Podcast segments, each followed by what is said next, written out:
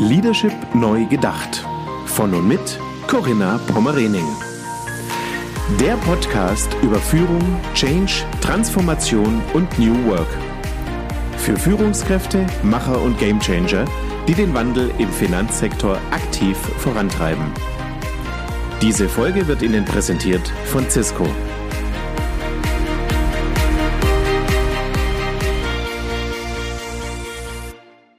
Herzlich willkommen zu meinem Podcast Leadership neu gedacht. Das heutige Thema ist Führen mit Auftrag, Empowerment durch Einsicht und Verantwortung. Ja, und all diejenigen unter Ihnen, liebe Zuhörenden, die gedient haben, die bei der Bundeswehr waren, die können vielleicht auch mit dem Titel etwas anfangen bzw. in Verbindung bringen. Führen mit Auftrag ist ja tatsächlich ein Führungsstil der militärischen Führung. Ja, und mit wem sollte man über so ein Thema sprechen? Natürlich mit jemandem, der es von der Pike auf gelernt hat, ja, der bei der Bundeswehr zu Hause ist und dort ganz verschiedene Stationen durchlaufen hat. Ich sage ganz herzlich willkommen, schön, dass du da bist, Fregattenkapitän Axel Meißel. Einen wunderschönen guten Tag. Ja, Axel, vielen Dank, dass du dir die Zeit nimmst, dass wir so ein bisschen Einblick auch bekommen, so ein paar Insights vielleicht auch tatsächlich erfahren zum Thema Führung, Leadership bei der Bundeswehr. Höchst spannend. Ich möchte dich noch kurz unseren Zuhörenden vorstellen. Ich habe gerade gesagt, du bist Fregattenkapitän. Das ist dein, dein Rang, dein Titel. Du bist bei den U-Booten groß geworden, zur See gefahren. Du warst Chef einer elektronischen Kampfführungskompanie, warst stellvertretender Kommandeur der Marineschutzkräfte, warst aber auch Kommandeur des Seebataillons in Eckernförde.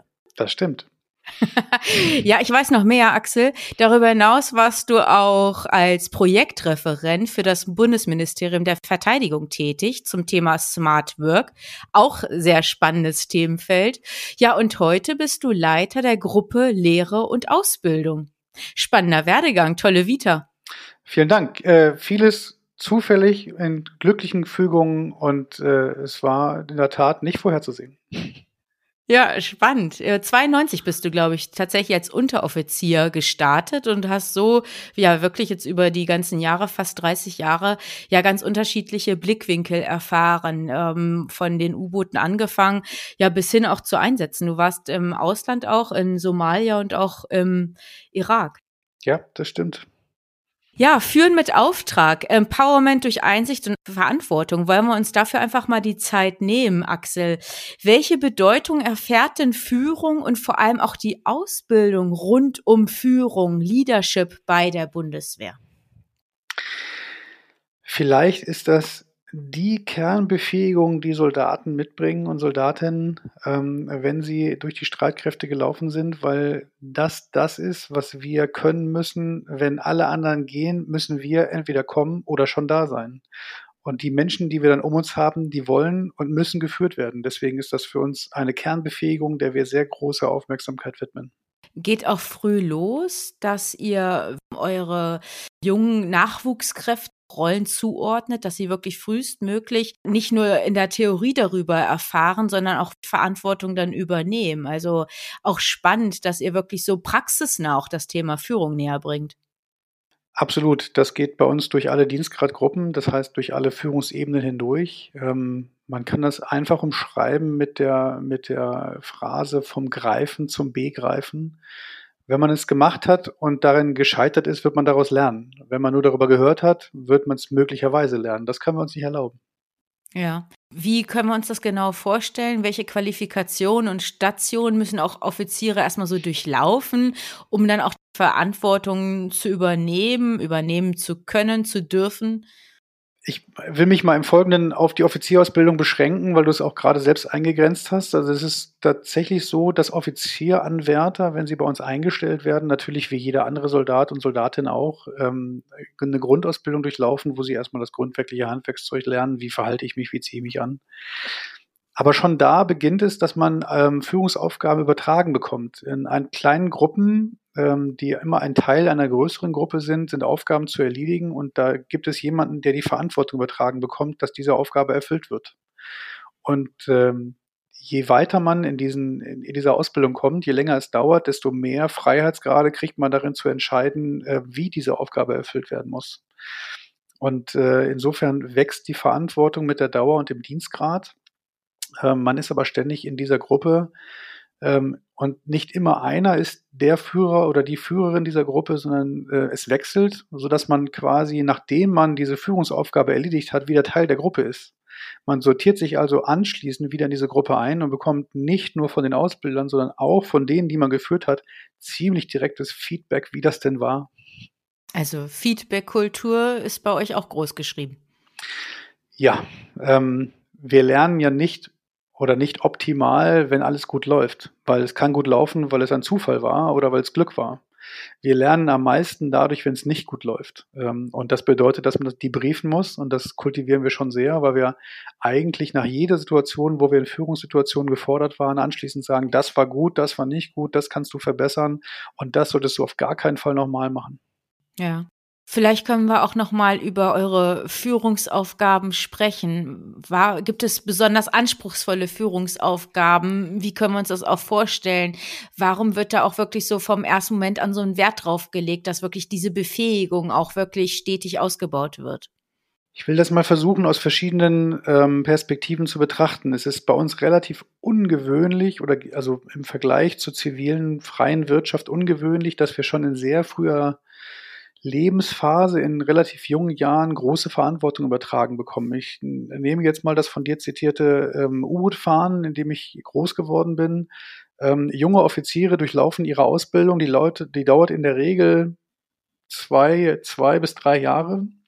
Dazu kommt die Studienphase, die wirklich sehr ähm, universitär abläuft, also wo man natürlich Beziehungen zum Militär aufrechterhält. Wir versuchen die jungen Menschen sehr früh zu motivieren, kennenzulernen, was wir in der, in der Bundeswehr machen. Das mag bei der Marine das Seefahren sein, bei der Luftwaffe ist das Fliegen, äh, beim Heer das Panzerfahren oder ähnliches, um, um Motivation aufrechtzuerhalten und sie immer wieder an die Bundeswehr zu erinnern. Aber de facto ist das Studium ein völlig abgeschnittener Bereich. Also netto bleiben ungefähr drei Jahre, zwei bis drei Jahre militärische Ausbildung übrig, nach denen man dann in große Verantwortung gestellt wird, weil man bekommt dann als junger Zugführer im Dienstgrad Oberleutnant zum Beispiel bis zu 30, 40 Menschen an die Hand, für die man dann Verantwortung trägt.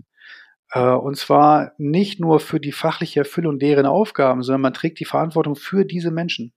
Und diese Menschen haben völlig verschiedene Viten, Lebensalter, Hintergründe und äh, Wünsche und Ziele. Und das ähm, erstens zu erfassen, zweitens zu steuern und drittens auch sich bewusst zu sein, dass man für, das, für die Lebensentwicklung dieser Menschen Verantwortung tragen kann ähm, ist eine ziemlich große Herausforderung, auf die wir unsere Offiziere und Offizierinnen ähm, möglichst früh vorbereiten, ähm, für die sie aber auch äh, große Empathie mitbringen müssen, die man ihnen nicht beibringen kann. Ja, und in Ausnahmesituationen geht es ja um Leben und Tod, ne? über die hier entsprechend Verantwortung getragen wird. Absolut, das ist der, der folgende Schritt. Ähm, diese jungen Zugführerinnen und Zugführer gehen mit ihren Soldatinnen und Soldaten ähm, also durchaus auch sehr, sehr früh gut vorbereitet, aber trotzdem relativ zügig nach Amtsübernahme auch in den Einsatz. Ich selber hatte Offizierinnen und Offiziere, die also quasi unmittelbar, nachdem sie die Truppe übernommen hatten und die Chance hatten, sie kennenzulernen, in die einsatzvorbereitende Ausbildung gegangen sind, also gemeinsam sich vorbereitet haben auf einen Einsatz und dann nach wenigen Monaten schon nach Afghanistan verlegt haben. Ähm, das ist eine große Verantwortung auch für die Ausbilder und für die Chefs, weil sie müssen dafür sorgen, dass diese Männer und Frauen gut vorbereitet sind. Es ist aber mindestens mal eine große wenn nicht die größere Herausforderung für diese jungen Männer und Frauen, sich darauf auch einzulassen und diese Verantwortung auch anzunehmen. Hm. Wird es leicht angenommen oder gibt es da auch immer wieder mal Schwierigkeiten dann in der Praxis? Wie nimmst du das so wahr? Ja, das ist äh, individuell abhängig von der Persönlichkeit des Menschen, den ich vor mir habe. Mir ist auch dabei völlig gleichgültig, ob Mann oder Frau. Entscheidend ist, dass man in der Lage ist, diese Aufgabe anzunehmen und die, ähm, die, die Führer von Einheiten, egal welcher Dienst gerade, kriegen von diesen Einheiten auch ziemlich schnell Feedback, ob sie angenommen werden als Führer dieser Einheiten. Also als der Vorgesetzte, der sich hinstellt und diese Menschen anleiten soll. Dazu braucht es Vertrauen.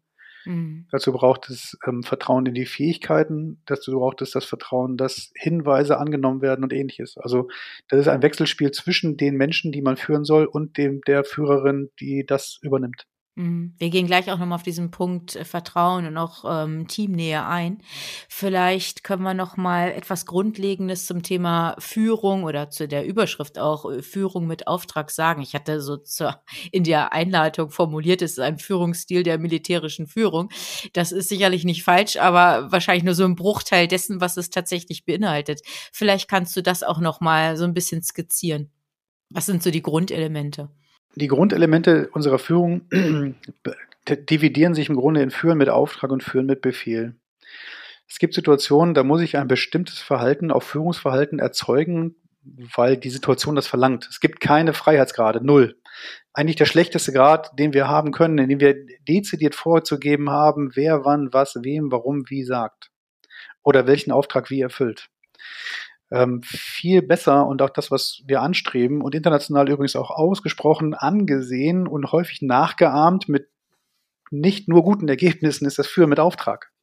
Das, ähm, die vielleicht größte äh, Stärke unserer, unserer Bundeswehr liegt darin, dass wir versuchen, mit Auftrag zu führen. Das bedeutet, wir sagen den Menschen nicht, mach es so und so, um dieses und jenes Ziel zu erreichen, sondern wir geben das übergeordnete Ziel vor wir geben Eckdaten und Rahmenbedingungen, dass wir sagen, wir müssen folgende Zwischenziele in folgender Zeit erreicht haben ähm, und lassen dann den Durchführenden die Freiheit zu entscheiden, wie er dieses Ziel erreicht. Mhm, also da ist er dann selbstständig in der in der Umsetzung ja, oder kann darüber ja, entscheiden, wie es dann genau. erreicht wird, dieses vorgegebene Ziel. Mhm, absolut. Das hat mehrere Vorteile. Erstens nutzen wir die Kreativität, du hast es vorhin als Empowerment angesprochen, die Kreativität und Fähigkeiten und auch äh, die Gruppendynamik der Durchführenden, weil auch der Führer an, an sich eine selbstständige Einheit oder unterstellten Einheit wird natürlich, wenn er schlau ist, die Fähigkeiten und Kreativität seines Teams nutzen, um dieses Ziel zu erreichen. Ähm, er begrenzt sich nicht auf seine eigenen Erkenntnisse und Fähigkeiten, sondern er nutzt im Grunde die Schwarmintelligenz derer Menschen, die daran teilhaben. Das muss man abstufen. Das ist natürlich ähm, in, in, verschiedenen Dotierungshöhen oder so, wir nennen das so, also in verschiedenen Dienstgraden ähm, verschieden ausgeprägt, keine Frage. Aber ähm, es ist schon so, dass wir durch das Führen mit Auftrag Ziele erreichen können, die sonst versperrt blieben. Ähm, und insbesondere in Situationen, wo man nur schwer Einfluss nehmen kann auf die konkrete Situation vor Ort, weil mir an völlig anderer Stelle der Einblick fehlt, was vor Ort tatsächlich los ist, will ich gar nicht mit Befehl und Gehorsam führen, weil ich es gar nicht kann. Ich kann nur schlecht befehlen, wenn ich weiß äh, oder wenn ich nicht weiß, wie vor Ort die Lage aussieht. Der Führer vor Ort weiß es aber sehr genau. Wenn ich sage, du musst folgendes Haus erobern und das muss heute Nacht um Mitternacht erobert sein, dann wird er einen Weg finden, das am besten zu machen. Wenn ich das von 250 Kilometer Entfernung dezidiert vorgeben will, werde ich schon daran scheitern, dass ich nicht weiß, ob, wenn er links rumgehen soll, äh, dort ein Minenfeld ist oder wenn er rechts rumgehen soll, dort der Gegner eine Falle gebaut hat. Mhm. Und die andere Facette, Axel, kannst du das vielleicht noch mal kurz beschreiben, wenn wir dann doch auf dieser Befehlsebene sind? Ja, es gibt Situationen, wo ich keine Wahl habe, wie das Ziel zu erreichen ist, ähm, weil der, der Korridor, ich will es mal Korridor nennen, der, der Zielerfüllung mhm. sehr, sehr klein ist.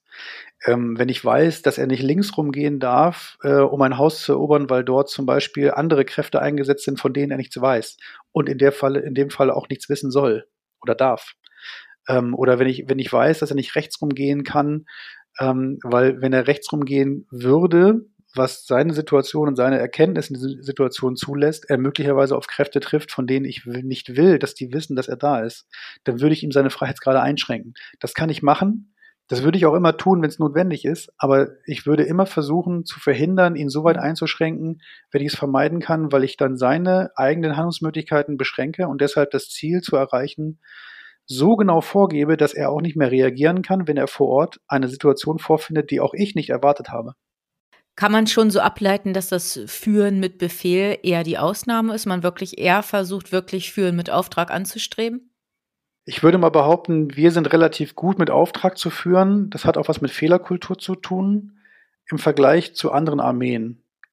Ähm, ob das immer die Regel ist, das will ich gar nicht behaupten. Aber wir streben auf jeden Fall an, dass ähm, das Führen mit Auftrag gelebt werden soll. Ähm, das hat natürlich auch Auswirkungen, weil das Vertrauen der Vorgesetzten bis hin zur politischen Führung und auch den Medien da sein muss, dass man Dinge anders macht, als andere das erwarten. Und das ist halt leider nicht immer der Fall. Seit vielen Jahren oder ich glaube, man kann auch sagen, seit vielen Jahrzehnten gibt es ja das Konzept der inneren Führung. Das ist ja quasi die Leitlinie für die Führung von Menschen bei der Bundeswehr und auch für den richtigen Umgang miteinander. Da geht es um das Gewissen eines Einzelnen als moralische Instanz versus ähm, soldatische Prinzipien von Pflicht und Gehorsam. Steht das nicht auch zum Teil im Spannungsfeld? Also wenn wir hier auch speziell an so Kampfsituationen denken, kann da wirklich so das Gewissen eines Einzelnen ja wirklich auch vielleicht dann einen Befehl quasi torpedieren oder, oder zum Aussetzen bringen? Wie kann ich mir das vorstellen, dieses, dass das so irgendwie im Einklang dann auch steht, diese, diese Ansprüche aus dem Konzept der inneren Führung dann hin zur, zur Praxis? Vielen Dank für diese Frage, Corinna. Das ist ausgesprochen spannend. Ähm, ich habe diese Diskussion auch schon geführt mit, äh, mit Soldatinnen und Soldaten anderer Länder ähm, in der Form, wie wir das praktizieren und verlangen, gibt es das, glaube ich, nicht sehr häufig. Und andere würden das gerne nachahmen, wissen aber nicht, wie sie den Weg dorthin finden sollen.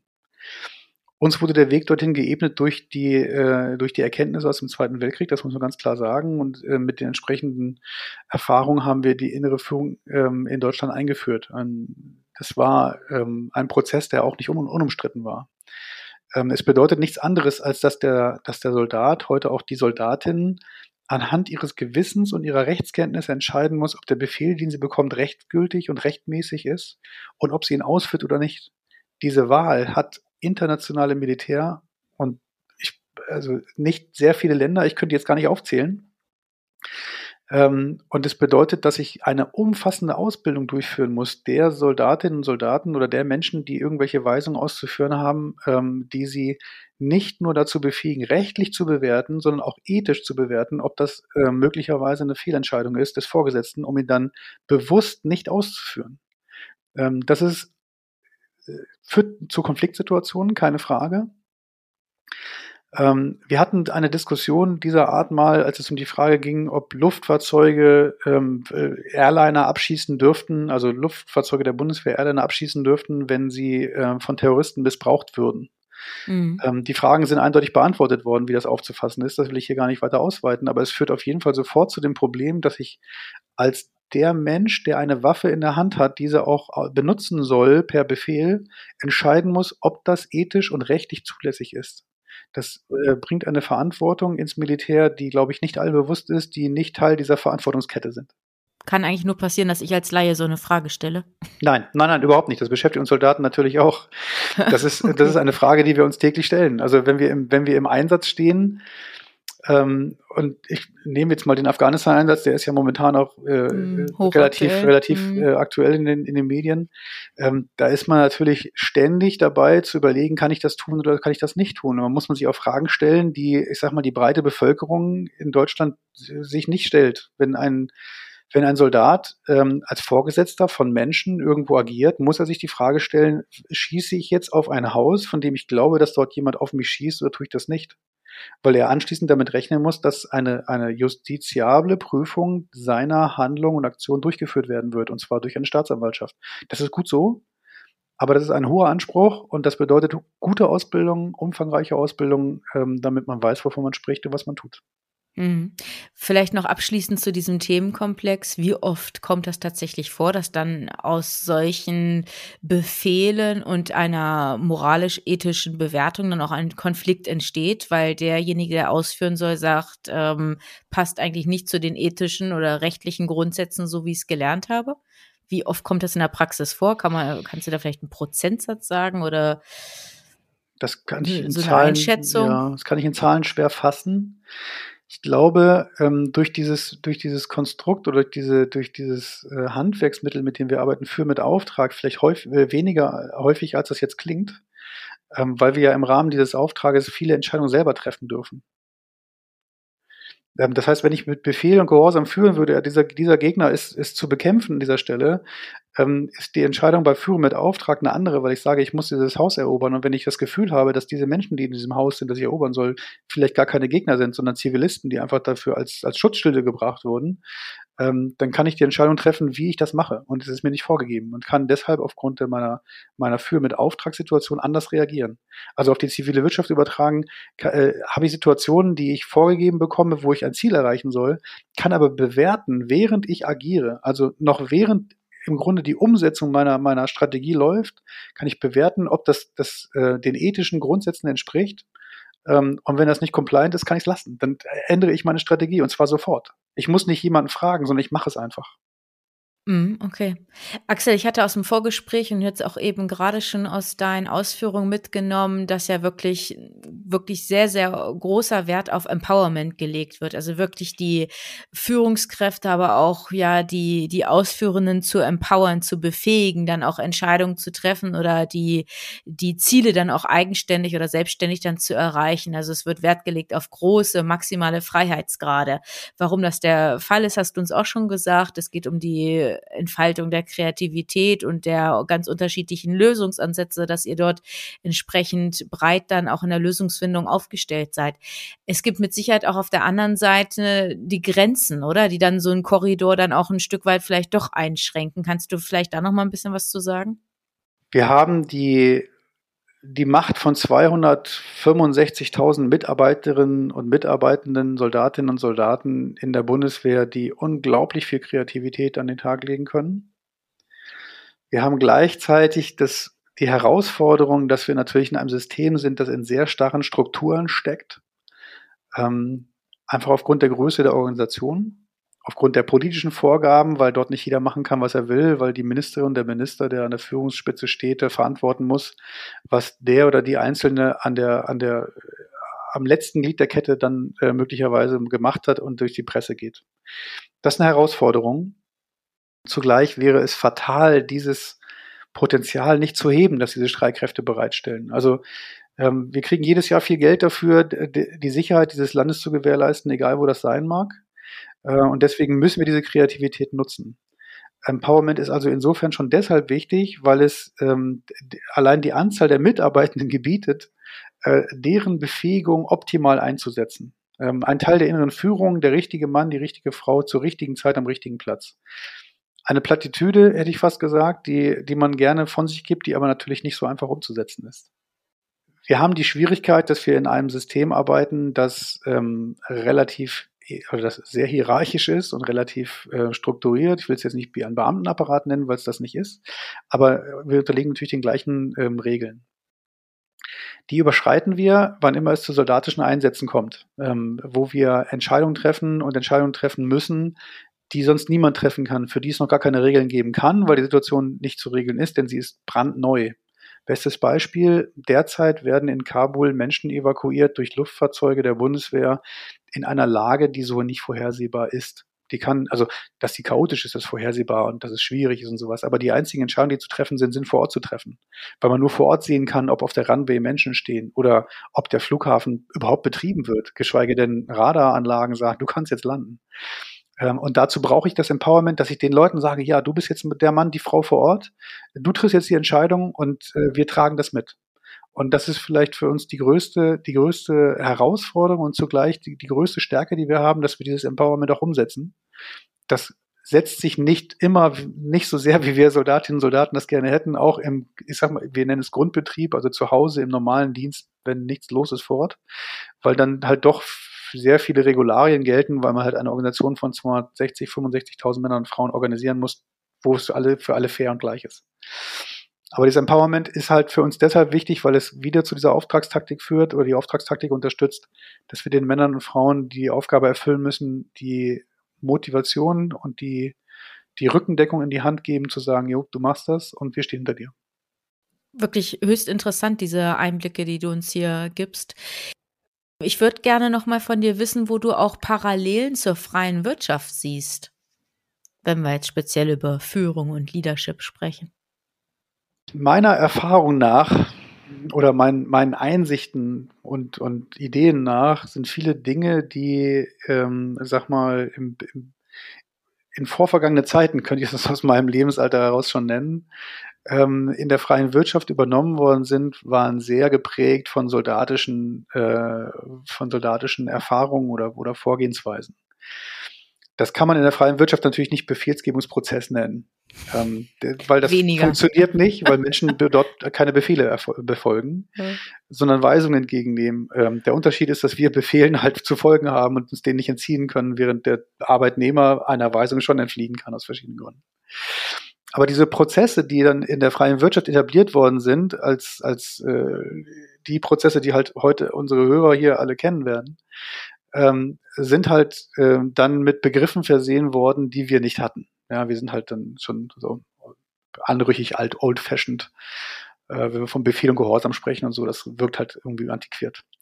Äh, und heute muss ich feststellen, dass äh, in den Streitkräften äh, eine ganz großartige Prozesskultur eingezogen ist, wo wir Prozesse bedienen, ähm, die genau das kopiert haben eigentlich, was wir bei der freien Wirtschaft in den, in den zwischenzeitlichen Jahren und Jahrzehnten gesehen haben ähm, und drehen uns eigentlich im Kreis. Also wir haben heute andere Begriffe für Dinge, die wir schon immer gemacht haben. Mm. Aber das kind hat einen neuen Namen. Mhm. so sieht's aus. Aber ähm, ich weiß nicht, ob wir damit viel besser geworden sind, weil diese Prozesse halt unglaublich genau versuchen vorzuschreiben, was wie wann wo zu tun ist und der Auftragstaktik, von der ich vorhin gesprochen habe, eigentlich widersprechen. Insofern haben wir viele Parallelen. Ich weiß nicht, ob es immer gut ist, sich gegenseitig zu kopieren und es anzupassen. Ähm, ich weiß auch nicht, ob man immer neue Begriffe finden muss für etwas, was man hat, was vielleicht gar nicht schlecht ist, nur weil es jetzt Zeit wäre, ein neues, ein neues Wort dafür mm, zu erfinden. Weil es vielleicht nicht mehr so ganz hip ist, nicht mehr ja, ganz aktuell. Genau. Hm, ja. ja. Gut, ich würde gerne mit dir nochmal über Vertrauen und Teamkultur sprechen. Du hast es vorhin schon mal so ganz kurz angerissen, aber ich würde gerne auch nochmal mit dir den Fokus drauf richten. Welche Bedeutung haben bei euch bei der Bundeswehr in der Truppe, wenn du als Kommandant, als Offizier unterwegs bist mit deiner Truppe? Welche Bedeutung haben Vertrauen und Teamkultur? Absolutes. Das Vertrauen der Soldatinnen und Soldaten in ihren militärischen Führer ist entscheidend.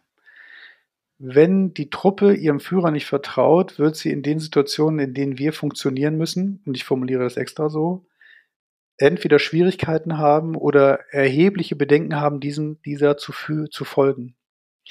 Wir sind ja dafür da, dann da zu sein, wenn alle anderen Systeme und, und äh, Strukturen nicht mehr funktionieren. Das bedeutet, die Männer und Frauen, von denen wir gerade sprechen, die dir folgen sollen, müssen Vertrauen darin haben, dass du sie nach Hause bringst. Das werden sie nur dann haben, wenn sie dich genau kennen, wenn sie wissen, wie du funktionierst und wenn sie wissen, wo sie dich wie unterstützen müssen oder auch können und wann die Stelle erreicht ist, wo dir jemand vielleicht mal über eine Schwelle helfen muss, die dir irgendwie im Wege liegt.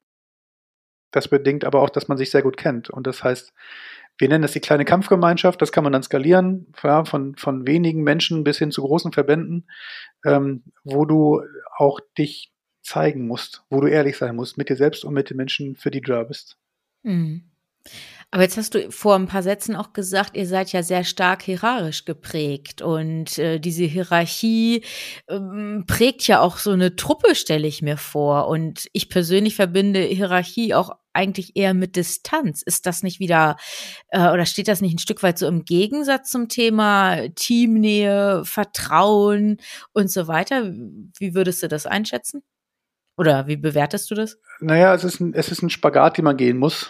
Ähm, ich verstehe, dass das für Außenstehende so wirken muss, aber ich denke, ähm, das mal an Bildern festzumachen, wenn ich als Mitarbeiter, egal ob Soldat oder in der freien Wirtschaft, ähm, eine Konzernspitze sehe, ja, nennen wir mal die Konzernspitze als den, als den Maßstab, das kann dann der Kommandeur sein, der über dem Chef steht oder der, der, der Divisionskommandeur, der viele Chefs und Kommandeure auch noch unter sich hat. Ähm, wenn ich den nicht kenne und von dem nicht weiß, wer er ist und was er überhaupt will und der spricht nur in irgendwelche Mikrofone und lustige Sachen, ähm, die völlig an meiner Lebensrealität vorbeigehen, von denen ich genau weiß, dass sie mit meiner Realität nichts zu tun haben, dann ist mein Vertrauen in den, dass er weiß, was meine Probleme sind, in Situationen, wo es hart auf hart geht, eher gering. Wenn die gleiche Frau, der gleiche Mann aus der Position dann neben mir plötzlich im, im, im Dreck liegt und mich fragt, wie es mir geht, habe ich das Gefühl als Geführter, dass sich auch für mich und meine Situation und meine Lage interessiert wird. Und deswegen kultivieren wir das. Ähm, Im konkreten Beispiel habe ich als Kommandeur von bis zu 1200 Männern und Frauen mich stets dafür interessiert, was sie für Probleme haben. Ähm, was macht ihnen das Leben schwer? Wie kann ich deren Situation verbessern? Wie kann ich die Lage verbessern? Was verhindert einen erfolgreichen, effizienten Einsatz? Und das habe ich ihnen immer deshalb gezeigt, weil ich versucht habe, mit ihnen möglichst viel zu sprechen. Also ich bin rausgefahren zu meinen Männern und Frauen in die Übungen, habe mich neben sie gelegt, egal welchen Dienstgrad die hatten, egal wie das Wetter war, weil wenn die da liegen, führen mit Vorbild, dann kann ich da auch liegen. Und ich verlange nichts von meinen Männern und Frauen, was ich nicht selber in der Lage bin. Das ist jetzt abhängig von Lebensalter und körperlicher Konstitution sicherlich, aber Willens bin zu leisten. Also gemeinsames Leiden, das schweißt zusammen. Und ah, wenn okay. die wissen, hm, okay, Punkt, der, ja. der setzt sich nicht nur irgendwo hin und tafelt hier fröhlich mit Wein und, äh, und, und drei Gänge-Menüen, sondern äh, der, der liegt neben mir im Schlamm und äh, auch der friert, dann ist die Situation, der Zusammenhalt ein ganz anderer. Das muss ich nicht täglich machen, das muss ich nicht bei jedem machen, aber die müssen wissen, okay, hey, der interessiert sich für mich. Der kann es aber noch, das ist wahrscheinlich noch so ein Punkt. ja, auch das, ja, absolut, ja klar, keine Frage. Jetzt ist so ein Divisionskommandeur keine Mitte 30, ja, also der ist dann schon lebensälter. Da ist die Frage schon ein bisschen anders, aber ähm, auch wenn man sich an Menschen erinnert, ähm, egal welchen, die, welcher, welcher niedrigen Funktion, äh, das spricht sich rum wie ein Lauffeuer. Äh, das ist dann so eure Art, dann auch Teamnähe, ähm, ja, im Grunde zu zeigen oder das dann auch zu stärken und zahlt ja dann wahrscheinlich auch auf den Respekt ein, oder? Ja, absolut, keine Frage. Also man, Respekt muss man sich verdienen. Mitleid bekommt man geschenkt. Ähm, das ist auch bei uns so. Ähm, wenn wir Männer und Frauen führen in Situationen, die für keinen angenehm sind, dann wollen die wissen, dass man ähm, nicht gleich zusammenbricht. Das wollen die auch sehen. Ähm, das muss man auch zeigen. Ja? Das, da muss man dabei sein und da muss man halt auch eben mitleiden. Ähm, als, als Kommandeur ist man als Letzter, nachdem alle anderen gegessen haben. Äh, man ist als Erster da und als Letzter weg. Der Anspruch ist hoch. Ähm, wenn wir wenn wir in Übungen sind, dann ist man äh, nicht der, der drin sitzt, wenn es draußen regnet, sondern ist halt mit draußen.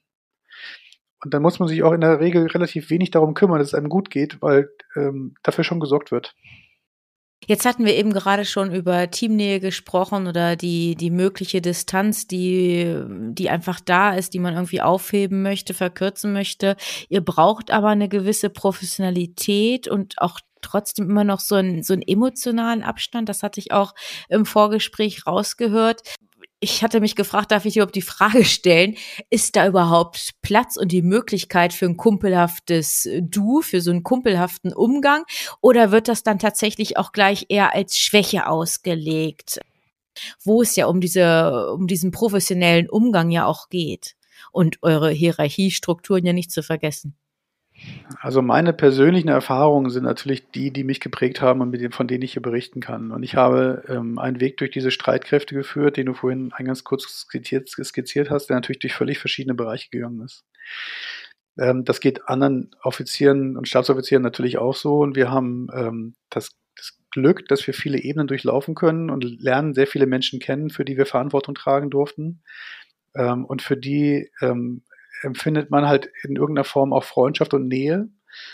Ähm, man muss sich man muss sich als professioneller Vorgesetzter, egal welcher Ebene, natürlich einen Kopf machen, wie gehe ich damit um.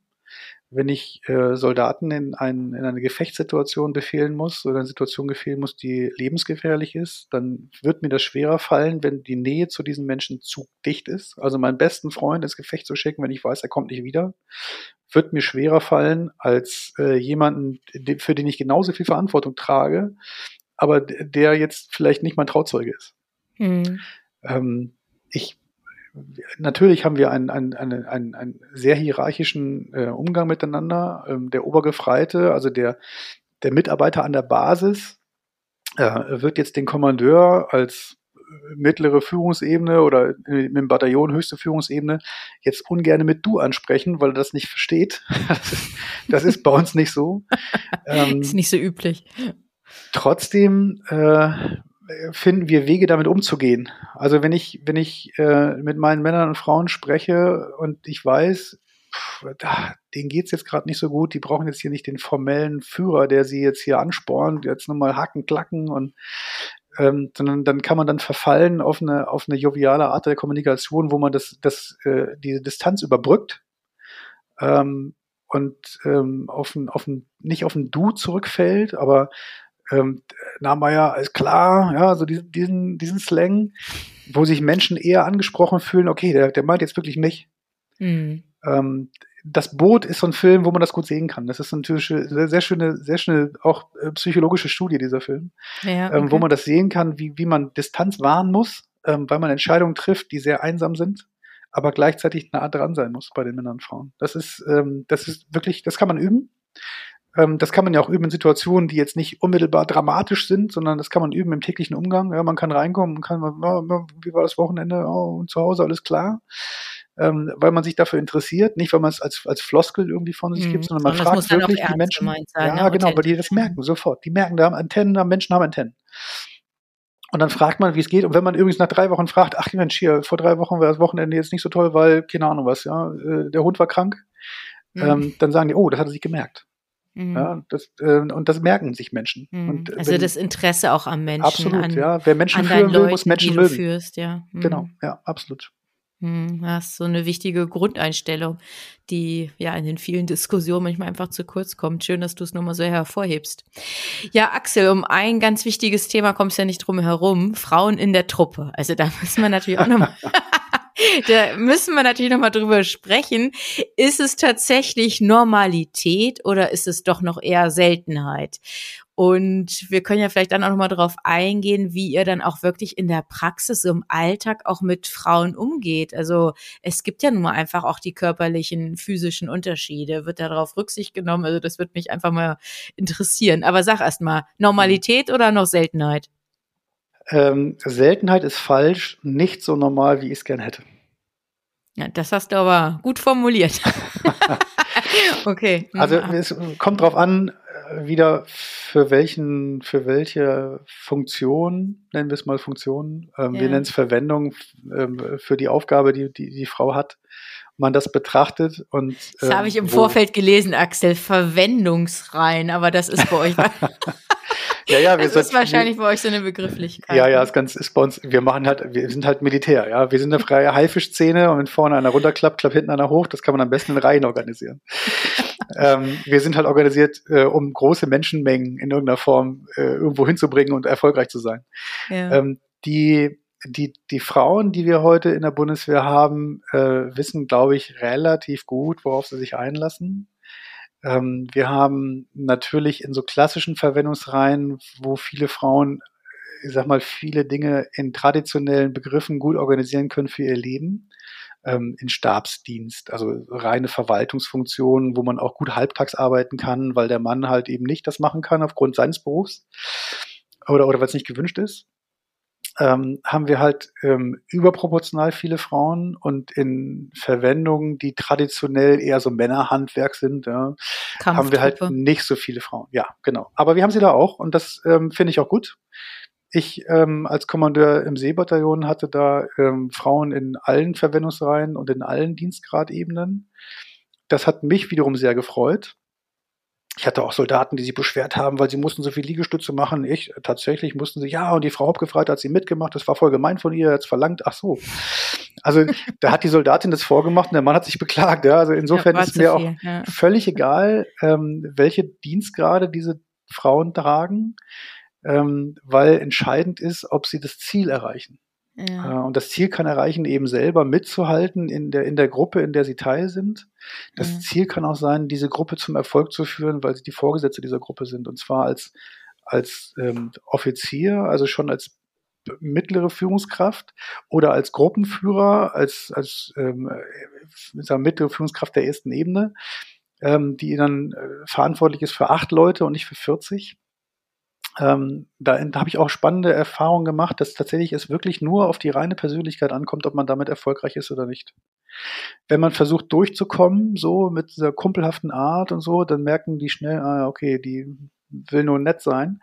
Ähm, damit ist man nicht erfolgreich. Ähm, das ist wenn man, eher eine Schwäche. Hm. Ja, ja, genau, absolut. Weil, weil das so ausgelegt wird. Das muss gar nicht so sein, aber die Art und Weise wird das Schwäche dann wahrgenommen. In, in der Situation, in dem Kontext dann, ja. Genau, hm. genau. Und das, ähm, wenn man das zwei, dreimal macht, dann wird es halt, weil es ja einmal ist, einmal ist Zufall, zweimal ist Routine, dreimal ist Tradition, dann wird es halt so wahrgenommen, okay, die ist schwach. Ähm, ich habe aber auch Frauen gehabt, die ähm, auf der, auf der, ich sag mal, ersten mittleren Ebene, die mit einer markanten Stimme fünf, sechs, sieben, acht, neun Männer geführt haben. Da hat keiner gefragt, ob sie das wirklich so meint. Ähm, weil klar war, oh, die, die Stimme kenne ich. Ähm, und dann war auch klar, das ist jetzt zu machen. Ähm, das war auch sehr erfolgreich. Also äh, es, ich, ich, wir können darauf an verschiedenen Stellen keine Rücksicht nehmen, ob da jetzt ein Mann oder eine Frau führt. Wenn eine Truppe aus einem Hubschrauber an einem Seil 20 Meter runterrutschen muss und das Einzige, was sie sichert, sind ihre beiden Hände, ist egal, ob die männlich oder weiblich sind. Und das wissen alle. Und deswegen ist es da besonders wichtig, dass die Fähigkeit da ist, nicht, dass das Geschlecht so oder so lautet. Das ist egal. Mhm. Ich hatte im Vorfeld auch in einem Interview von dir gelesen, dass das identische Leistungsniveau in einem Team beispielsweise einer Lebensversicherung gleichkommt. Also das sagt ja auch alles aus, dass es hier wirklich auf, auf jeden und jede ankommt und da keine Unterschiede dann einfach auch existieren dürfen. Ja, absolut. Es gibt Teams, die sind sehr klein, ähm, insbesondere bei spezialisierten Kräften, wo wir halt auch Frauen durchaus sehen, bei Spezialkräften in Teilen auch ähm, ist die Anforderung an das Individuum, ich formuliere es mal extra neutral, äh, sehr hoch. Und ähm, weil das Team eben so klein ist, ist ein Ausfall halt umso gravierender. Und deswegen ist umso wichtiger, dass die Aufgabe erfüllt wird äh, und die Fähigkeit vorhanden ist, nicht wer sie hat. Ja, Axel, zum Abschluss gerne nochmal vielleicht auch so einen aktuellen Exkurs. Du hattest vorhin schon mit einem Satz Kabul erwähnt. Ähm, da würde mich einfach mal interessieren, so ein aktueller, ja, oder aktuelle Situation, wie wir sie gerade nun so wahrnehmen, aus den Medien verfolgen können. Wie können wir uns das vorstellen, wenn Soldaten, Soldatinnen vor dem Abflug stehen nach Kabul? Werden die dann auch nochmal auf die bevorstehenden Ereignisse gezielt vorbereitet von von oberer Hierarchieebene oder ist es dann tatsächlich nur, dass die Führungskräfte den direkten Dialog dann zu oberen Befehlsgebern haben? Wie, wie können wir uns das vorstellen? Das ist natürlich eine Sondersituation, die wir jetzt gerade erleben, die wir in den Medien verfolgen können. Und die Kräfte, die dort reingehen, sind dafür natürlich genau für solche Situationen so gut wie es irgend geht vorbereitet. Das ähm, das taktische Durchführen dieser Situation kann von sehr viel höherer Ebene gar nicht gesteuert werden. Deswegen wissen alle, und das ist auch eines der Führungs, äh, einer der Führungsgrundsätze, die für uns wesentlich sind, wir wissen, was die Führungsebene zwei Ebenen drüber will. Wir kennen die Befehlsgebung der Ebene einen drüber und wir führen unsere Aufgabe dementsprechend aus. Das ist auch an dieser Stelle natürlich der Fall. Äh, das ist jetzt relativ simpel, ähm, zu sagen, wir fliegen dort Menschen aus. Ähm, das ist aber umso komplexer, wenn man dann plötzlich vor der Situation steht, weil man gar nicht weiß, was vor Ort los ist. Das ist auch nur sehr schwer zu ermitteln. Da können auch Satellitendaten nicht helfen, da können auch ein, also was da vielleicht am besten helfen könnte, wäre ein, ein Journalist vor Ort, der da steht und sagt, okay, ich drehe meine Kamera einmal im Kreis, damit du siehst, was hier gerade los ist. Ähm, das zeigt aber auch, dass die Handlungsentscheidungen vor Ort getroffen werden müssen von den Männern und Frauen, die die Aufgabe durchführen. Ob das Flugfeld frei ist, ob es da eine gesicherte Landebahn gibt oder nicht, ob es dort Flugsteuerung gibt oder nicht, ob die Menschen, die dort zu diesen Flugzeugen wollen, gesteuert dahin kommen oder ob die da einfach hinrennen, weil alle Schranken und alle Zäune gefallen sind. Ähm, dann, also wenn das Flugzeug überrannt wird, dann kann es ja auch nicht mehr starten. Also insofern so, und man kann ja auch nicht jeden da einfach ins Flugzeug nehmen, sondern da ist schon, da ist schon natürlich eine sehr genaue Aufnahme von den Kräften, die vor Ort sind, die sagen, okay, wer bist du, was willst du, äh, hast du ein Visum, äh, bist du geprüft worden, bist du durchsucht worden, damit da niemand an Bord steigt, der Waffen, Bomben, ähnliches mitbringt. Also es ist eine überaus komplexe Operation und das kann man von hier aus sehr schwer bewerten und ich empfehle auch, das nicht zu tun. Und ich empfehle auch insbesondere darüber von hier aus, nur aus Bildern von Medien darüber kein Urteil zu fällen. Ja. Ja, ich glaube, ganz wichtige abschließende Worte, die du jetzt zu dem Thema nochmal uns ja mitgibst. Vielen Dank dafür. Ja, Axel, ich sage auch wirklich Danke für deine Einblicke, die Insights auch zum Thema Leadership bei der Bundeswehr und ja, höchst spannend, wie ihr wirklich eure Mannschaft oder eure Truppen empowert und wie Verantwortung auch schon frühestmöglich dann wirklich weitergegeben wird, übertragen wird. Vielen Dank, Axel. Sehr gerne. Wenn dazu Fragen sind, Einfach fragen. Ja, wunderbar. Axel, dann würde ich auch vorschlagen, wir verlinken dein LinkedIn-Profil, wenn jemand dort Kontakt aufnehmen möchte, sich mit dir austauschen möchte. Und dann sage ich danke für deine Zeit, für das Interview und ja, alles Gute für dich beruflich bei der Bundeswehr und natürlich auch persönlich. Vielen Dank und allen ein friedliches und sicheres und gesundes Morgen früh. Wunderbar. Also, Axel, alles Gute und auch an unsere Zuhörenden, ja, alles Gute, genießen Sie den Spätsommer und bis bald. Wie sind Ihre Erfahrungen zu dem Thema in dieser Episode? Schreiben Sie gerne eine E-Mail an mail at corinna-pommerening.de oder als Nachricht über LinkedIn oder Xing. Besuchen Sie auch sehr gerne die gleichnamige geschlossene Facebook-Gruppe von Corinna Pommerening und hören Sie wieder rein, wenn eine neue Folge von Leadership neu gedacht auf Sie wartet. Unterstützt von Cisco, Ihr Partner für die digitale Transformation im Finanzsektor.